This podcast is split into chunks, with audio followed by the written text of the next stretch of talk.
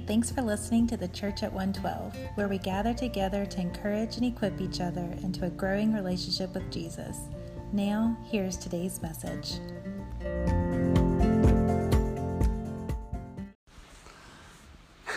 Speaking of today and how today's gone this morning, uh, when we get overwhelmed, what do we do? We often retreat back, we turtle up. I don't know if you could tell, like I was a little overwhelmed this morning. It started like when Mary was making coffee. So I was nice, I was a nice husband, and I, I had the coffee going. We were using pour over, so I had the kettle going. And you know that there's a little bit more danger involved when you're doing a pour over. And uh, I'm getting ready. All of a sudden, I hear her, her, her scream, drop something, and then her substitute cuss word, because she doesn't that's not her knee jerk reaction is to cuss, was shoot a monkey. And uh, she, she will kill you. can talk to her about this later when, when we're eating together, and, and I can get a ride home and sleep on someone else's couch. But anyway, like she burned herself on the hot water. And I felt, so that kind of spun our morning into a, we were kind of overwhelmed. Uh, which surprisingly was not supposed to be in my notes today. But when we get overwhelmed, we turtle up. Like we retreat, we shrink back, we, we isolate ourselves from community, don't we? Like when something happens, we, we immediately disengage. It's, a, it's like a defense mechanism. When I was in college, I had, a, I had a paper I had to do. So we just sang a couple songs. Well, one of them was from a guy named Chris Tomlin. Arguably, the, the last one is kind of from Chris Tomlin. I asked Sally about it. She's like, no, that's from Keith Green from like a long time ago back from when our parents were singing those kind of songs. I'm like, what? I have a terrible memory. My name is James, by the way. And uh, so I was in college and I lived in Hattiesburg. I lived on West 4th Street. So I lived right down the school, uh, right down the road from USM. Now I was at a different school, but I was right down the road from USM. And there was a Chris Tomlin concert. I could have walked to it. I really could have. And I should have. But I was overwhelmed I was a good student and I waited to the last minute uh, the night before paper was due. And so it was do my paper or go to the concert with friends. I bet you can guess what I did. Actually, that's a trick question. I did not go to the concert, I should tell you. I turtled, I withdrew from community, and I did my paper. Fast forwarded just a little bit, I was uh, doing my master's degree. I remember when I first started my master's degree golly, I don't know, 2006, 7, something like that. And I remember again, I waited till almost the last minute and I had another paper to do, and this time it was like a 20 page paper. And so I get into my, I go upstairs into my office. My office was secluded from everyone else at the church that I was at, and there was no internet connection anyway, and so I couldn't get cell phone service or internet, and so everything was unplugged. And I had everything for about 14 hours. I worked straight on this, on this paper. Again, away from people, away from others, away from community. Fast forward a little bit more, uh, you all know about uh, that we've lost a couple uh, sons. And when Oliver passed, I remember um, that very next day, that very next Sunday, the day after our funeral or his funeral, I went to a whole other church. I'm like, I am not going to the church that I was at. I didn't want to be around people. That's like our natural defense mechanism. When we are overwhelmed, I don't want to be around people. I don't want I just I just want to be by myself. And the problem with that, like can you like just imagine the, the converse, okay? Just imagine the, the, the, the change. Can you imagine feeling overwhelmed? Any of y'all overwhelmed today? Imagine yourself feeling overwhelmed, a big decision going on in your life or in your mind, a lot of stuff going on and hitting you all at once. Can you imagine you thinking, hmm, I know what will help this? I'm going to go to all of my friends' workplaces and I'm going to invite them to a party at my house, and we're just going to have a party at my house. That's not, that's not what we do, do we? But we kind of should. We miss community. And oftentimes we miss Jesus in the process because Jesus built us for community. When we have problems, when we have issues, we need to reach out to others with our sights on Jesus. We forget that Jesus works in the crowds of life. Uh, the purpose of the message today isn't the crowds of life. Uh, the purpose, like the main point today, is that Jesus has the power Jesus has all power over any of our problems. He has all power over any of our problems. If we're looking at a thousand names of Jesus, which is just another way to say that his names, his roles, what he does, and who he is, is inexhaustible. Like in all of our life, we could not exhaust knowing who Jesus is and what he's done for us. But being in the crowd can remind us, especially if the crowd is the church. So sometimes we probably need to be in the crowd. We'll be, we'll be there today, Mark chapter 5. You can go on and flip there. I want to tell you that Jesus always spoke of us. In the three years of ministry that we have recorded in Scripture, he was always speaking about community. He was speaking about togetherness. Even in his prayers, he was speaking like in the plural, like, God, we did this and we did this for these people. And he was always looking at community. He always wanted to be around, even like when he was isolated, he was still praying for it, thinking about what his mission was. Uh, the, the, author of the book of Hebrews, he speaks a couple different times, or she, we're not sure who wrote it, but the author of the book of Hebrews one time writes that we would be surrounded by a great cloud of witnesses. Like when we enter into heaven, like there's going to be a great crowd of witnesses, a, a holy roar of people cheering you on. You finish the race. Community. Peter, uh, Peter, in his in his little epistle, he talk, in his epistles, he talks about how we are stones, that we are all little stones that God is using together to build His temple. Paul, he talks about that we are the body of Christ, and there's that imagery over and over and over again. We are the body of Christ. Again, the, uh, the, the author of Hebrews in Hebrews 10, he says that we should not neglect the meeting together. Like we should not neglect getting together. So I'm excited that we're going to eat just a little bit. I'm excited that we're here today. I'm excited that for you ladies that we have Bible study this afternoon. I'm excited that we have opportunities to be together. Peter, Acts chapter 4, he says it this way. He says, "Let me clearly state to all of you and to all the people of Israel that this man was healed by the powerful name of Jesus." Like there was a guy that was lame from birth and he was sitting by a, a gate called Beautiful and he was he was like kind of a beggar because he's like, I'm an outcast. No one likes me. Everybody hates me. Guess I'll go eat worms. And so he's kind of looking for people. And all of a sudden, Peter and John walk by, and Peter.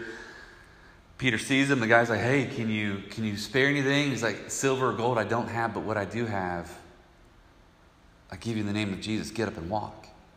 The guy gets up. So Peter tells the crowd, he's like, "I want you to know, all of you to know, that this guy was healed by the powerful name of Jesus."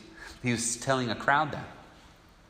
John chapter 20, at the very end of, uh, of John's book, his, his first book of his gospel, he says, I mean, that's the way, like, I, I just started schoolwork, by the way. Um, started classes the other day, and you can always tell if you're trying to like skim through, y'all, y'all know the trick with school, right? Like if you want to know, you don't have to read every word in your book. You just read the first sentence of each paragraph and the last sentence of each paragraph.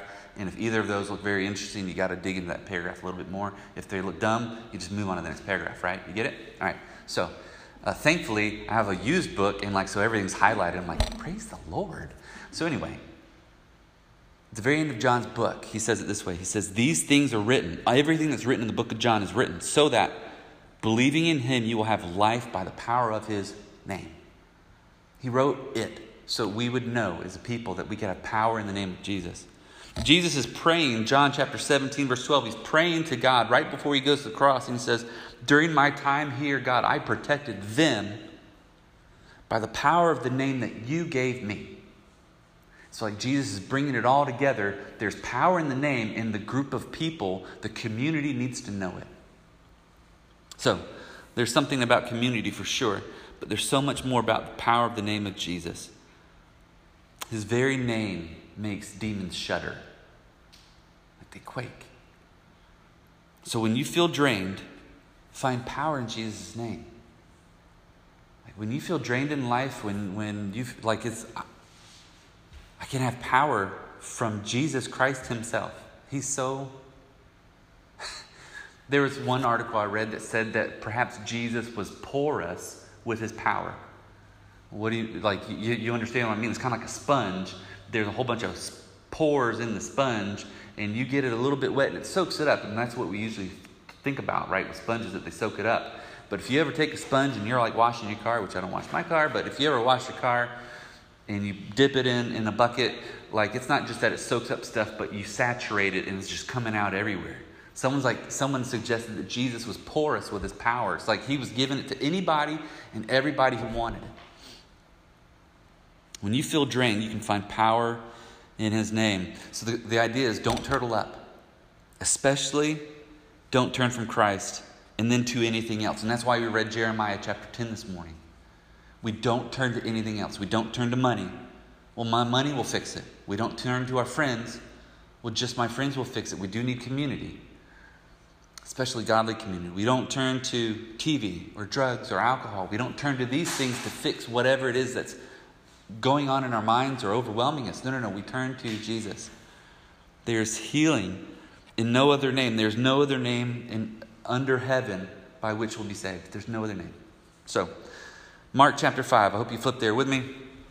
We'll read a little bit. I want to give you some background real quick. The story of it's the story of man. It's the story of a man, and uh, and his significance. So Mark chapter five. is really a story of two people, but the larger story is about a man named Jairus, and he was kind of significant. He was a he was a spiritually significant person. He was important in the synagogue, and so he's kind of the upper echelon kind of guy.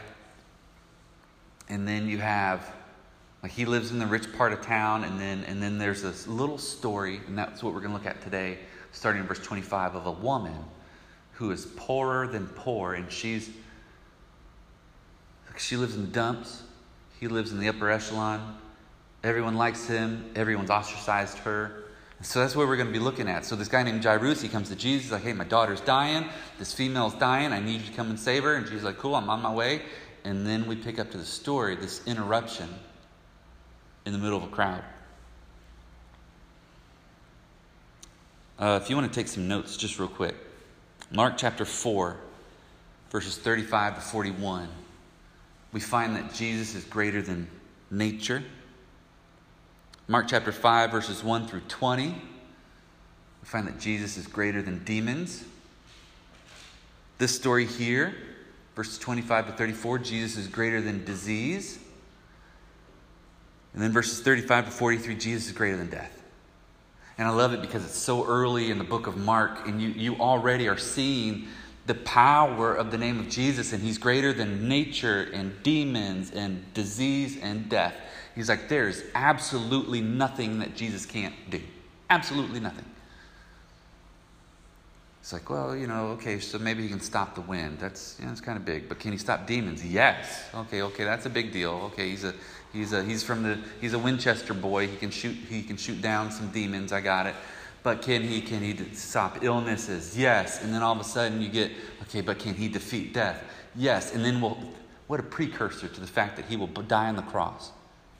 Can he defeat death? Yes. And then he rises from the grave. That's beautiful. Jesus has all power over any of our problems. So, Mark chapter 5, verses 25 and 26. A woman was suffering from bleeding for 12 years. How many years? 12. That's a lot of time.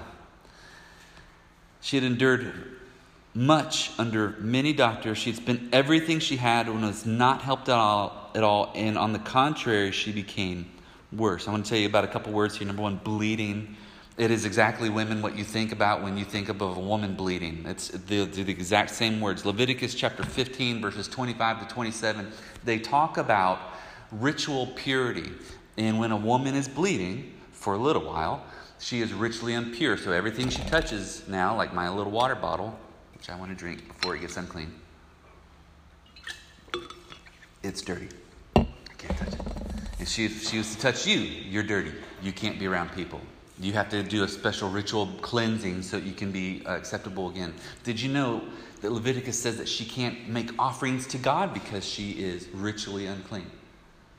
And they didn't have the, the stuff, the modern amenities that we have nowadays. They didn't have the different stuff at the grocery stores or the supermarkets or wherever you go or the doctor's offices, whatever. They don't have any of that. And so when you're bleeding, you're bleeding, you're unclean, you get away. You're not a bad person, you just can't be around people. That's what was going on here. And for her, it was 12 years. Interestingly enough, if you're unclean and you can't touch people, literally can't touch people, you can't be around people. If you can't give offerings to God for that week, guess what? You're not a part of the community, the spiritual community for a week. She's been ostracized, she's cut off for a week. This woman, unfortunately, it was not one week, it was 12 years. She was lumped in with lepers. We find this Mark chapter 1. Jesus has a story about healing lepers. She was marked in with the paralytics, the paralytic people, Mark chapter 2. She was lumped in with this man with a withered hand. And he just had a weird looking hand. And she was lumped in with that guy. Like, I'm just bleeding. He's got a withered hand. Doesn't matter. You're unclean. You can't be a part of us. She was lumped in, Mark chapter 8, with blind people. All of these people, there was something wrong with, in the book of Leviticus, tells the Jewish people, you can't be a part of community and you can't be a part of anything else. Get away. Lepers, you know this story if you've been around church long enough, like you've probably heard that they had actually had to announce unclean, unclean wherever they walked. So not only were they unclean and stuff was falling off or scabs were coming up on their skin, but now they had to announce it to the world in case you didn't already know, you can't be around me and I'm does I don't look like you and I don't have it all together. I'm overwhelmed and I need people, but I can't be around you. And now this woman's a part of that group. But you know what's interesting about being a part of the outcasts? Like when you're part of the outcasts, you are outcasted from the outcasts because you still can't be around each other. So I want you to see the gravity here when it says a woman was suffering from bleeding. She was suffering indeed. The, so, the social and the spiritual aspect of her suffering was terrible. She went to a lot of different doctors. She spent everything she had, and she became poor as a result. For 12 years, she's like, I just, she just spent all the money that she had. And then scripture tells us that it became worse. I want to tell you that the name of Jesus allows us to be a part of community again. It doesn't matter what we've done, the name of Jesus allows us to be a part of a people again. Mark chapter 5, so just a few verses earlier, you can take a look at this, verses 18 and 19. This man that Jesus had healed, he had demons. He's like, Jesus, can, can I be with you? He begged Jesus earnestly that he could remain with him. And guess what Jesus said? Jesus did not let him, but told him, verse 19, he says, Go home to your own people. Jesus wasn't like, hey, I want to mass a crowd. He's like, no, no, no, I want to heal you and I want to send you out to the rest of your community because I want them to know about the power of my name. Go home to your own people. We want that.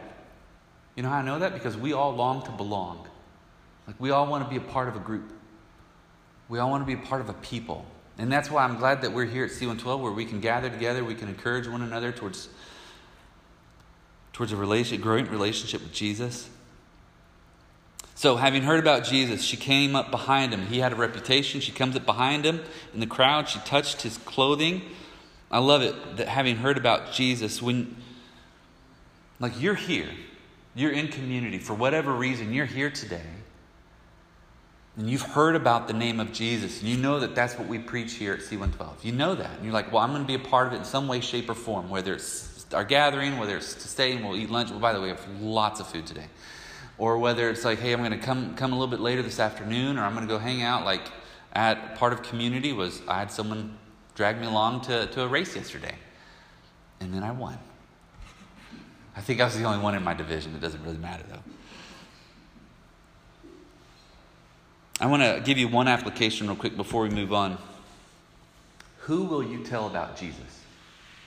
Like, really, who will you tell about Jesus?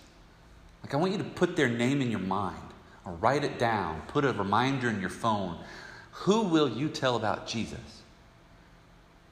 Is it a coworker? Is it, is it, is it someone that you see often, like maybe the barista at the coffee shop? Is it the, the at my work, so I work hospice, you know that. At my work, there's a FedEx guy that comes by every day. Now, I'm not in the office every day, but if I was, I would know his name. I would know his, the name of his spouse. I'd know the name of his kids. I'd know how to pray for him. I'd know what his favorite food was. I'd know if he likes flies flying around on his head. I would know everything about the guy because I just asked too many questions. And you know what else he would know? He'd know about Jesus. So who is it that you're around regularly? Who could you, who will you tell about Jesus? Who is outside that needs to be inside? That's what we're looking at here. That's why we call ourselves door holders here at C112 because we've been on the inside of Jesus and his community, and now it's time for us to open the doors for people to come in and they get to see who Jesus is too. So, having heard about Jesus, she came up behind him in the crowd and she touched his clothing. I love that Mark put this in here. Uh, Matthew records that there were some bells and fringes and stuff, but like, why? Why does it matter that she touched his clothing? A lot of people will think, oh, well, maybe those prayer cloths on TV like are a big deal after all. And like, the point isn't the clothing at all. The clothing really doesn't have anything to do with it. Like in verse 30, in verse 30, it says that once Jesus realized in himself that power had gone out from him, not from his clothes, but from him. So it has nothing really to do with the clothing. I love it because it says, it says, um, she touched his clothing. She said, If I just touch his clothes, I'll be made well. How many of us, like, we have religious relics? Maybe in your past, there's a religious relic that you had, and you're like, it's important that I have these beads, or I have this cloth, or I have this whatever, this shroud of Turin, or whatever.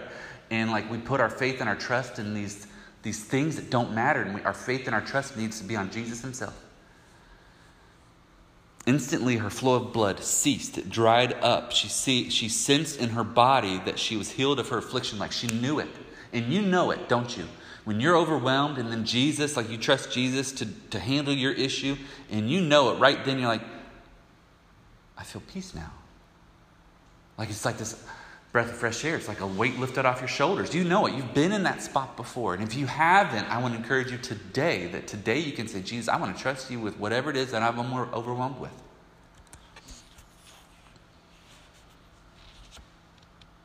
Verse 30 it says, Immediately Jesus realized that the power had gone out from him. Now, that power is the same word that we get for dynamite. That's, that's dynamite there that I just drew. That's a stick. Also, tris- Christmas tree on a stick. But, like in Acts chapter 1, verse 8, Jesus says that all power, He gives, the Holy Spirit will give us all power. When the, when the Holy Spirit's power comes on you, then you can go be my witnesses to Jerusalem, Judea, to Samaria, and to the rest of the world. He's like, I want you to be my witnesses everywhere.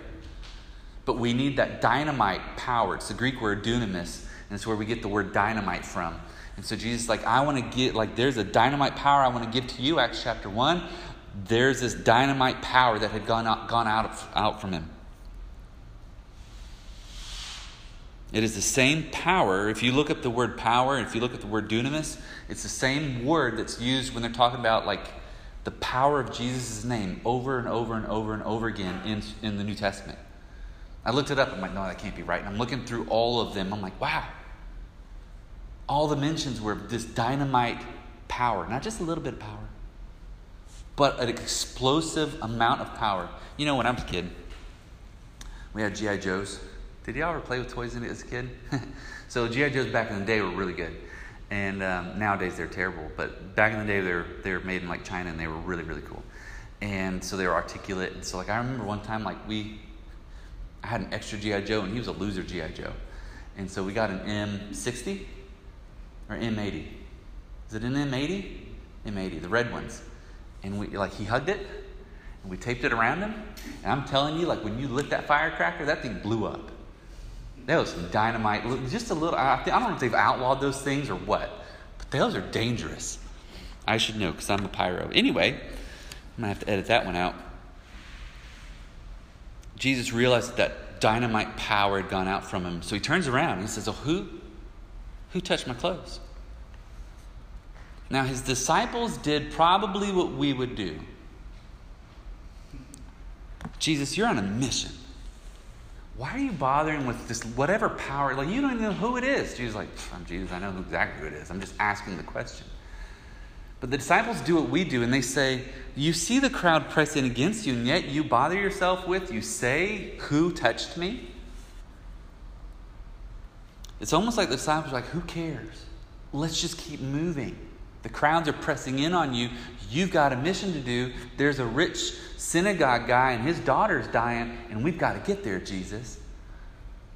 It's kind of funny because Jesus uses the same type of idiom, um, not the same word, but the same, same idea. Verse 39, so skip down in your scripture in verse 39, it says, He went in, Jesus went in, and he said to them, He says, Well, why are you making a commotion and weeping? The child's not dead, just asleep. It's the same idea. He's like, Oh, you think she's dead? No, she's just asleep. And I love that Jesus like turns it around on them, and they were just. I do that to my kids all the time. Like they say something sarcastic to me, and like I'll wait just a just a few more minutes or later in that later in the afternoon or day, and then I'll throw it right back at them. Now I know it's not a power dad move; it's a Jesus move. Um, probably shouldn't be sarcastic with our kids, but I am. Anyway, people may not care. Your friends may not care. And you may turn to some people that are well meaning, they may not care. But Jesus cares. Peter actually writes that in 1 Peter 5. He says, Cast all your cares on Jesus because he cares for you. Cast all of your anxieties on Jesus because he cares for you. All of your worries, all the things that make you feel overwhelmed, cast them on Jesus, not because he's a great teacher, not because he smells good. I don't know, maybe he does. Well, he did when he had that perfume put on his feet. Not because he can do miracles. You cast your worries on Jesus because he cares for you. Here's your application. We're almost done. I want us to start caring more about people. So, not only do you need to tell, not only do I need to tell, not only do we need to tell more people about Jesus, but we need to care about people. So, we need to ask them, well, how, how are you doing? I know technically right now you're, you're a little cold. Like, I, I, when I'm sitting up in the morning, I get, I get a little warm, and now, now I'm a little chilled. So, if I were to say, How are you doing? you would say, Hey, I'm cold right now, and we're going to fix that. But you can ask them in your workplace. You can ask them wherever you see people. You can ask your family members. Maybe you haven't heard from somebody. Hey, how are you doing? And that's how you get to get into their lives. I love asking my patients. I'll ask them and say, How's Jesus working in your life? That's a really cool question that shows that you're caring. And then you have to listen. And then you have to respond appropriately. So, Jesus was looking around to see, he's like, I do care about this. He was looking around to see who had done this. The woman, with fear and trembling, she knew what happened to her. She came down and fell before him and told him the whole truth. And she was expecting Jesus to be like, You are terrible. You took some of my power. I'm going to charge you like Mississippi Power. This is not Coast Electric. And I'm going to charge you through the nose. Instead, he says, He could have said woman. But instead, he uses the word for daughter. That's a big deal. He's not saying, hey, lady, ma'am, ma'am. He's not, he's not being polite. He's being familial. He's being community minded. He's being family oriented. He's saying, daughter. Like he's including her as daughter. And so he says to her, Your what? Your faith has saved you. It's not that Jesus made this woman come up to her. She'd been bleeding for 12 years and she'd heard about him, and so she went to him thinking, hey, I might can get healed. He's like, you know what heals you? Your faith. And here's a really cool word saved you. The word there in Greek is a word called sozo. It's, it's, it's the word for salvation, but in, in this case, and it may be in your translation, it also can mean made you well. Your faith has made you well. It's actually often in Scripture when Jesus heals people, he'll just say, Hey, your faith has made you well. A lot of times he'll say, You know, you're healed, you, you're made well. But that's why it's often tied to salvation, is because he's saying, Hey, I healed you, not just physically, but I've healed you inside too. Your faith has saved you. I have rescued you You have salvation now. You've been restored. How cool. After, after 12 years, this woman is restored. She has no clue what it's like to be a part of community. For 12 years, that's over a decade. That's three presidents, probably, if you're lucky. 12 years is a long time. I can tell you how many gray hairs that is on my head. That's a lot. And now all of a sudden she's restored to community. And, and guess what? Jesus says, Go in peace and be healed from your affliction. How does Christ rescue us? He rescues us by our faith. She chose rescue by faith in Christ. My question as we close is what problem today, right now, do you need to trust Christ with? He cares about it. We just need to be, now that we're in community, we just, God, I, I need this. I, I, I want to trust you with this. I need you to help me only with this. And He will. Jesus, thank you for today. And I thank you for these moments with my friends, God, with my brothers and sisters in Christ, God, that like with people that you love. God, you've loved us from before time began. And you care about us. So, Jesus, the power of your name, may we just go to you, may we trust you, and may we share that with other people. It's in your name we pray. Amen.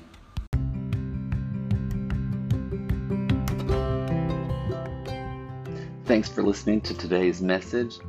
We hope that it was encouraging for you and that you have a great week. God bless.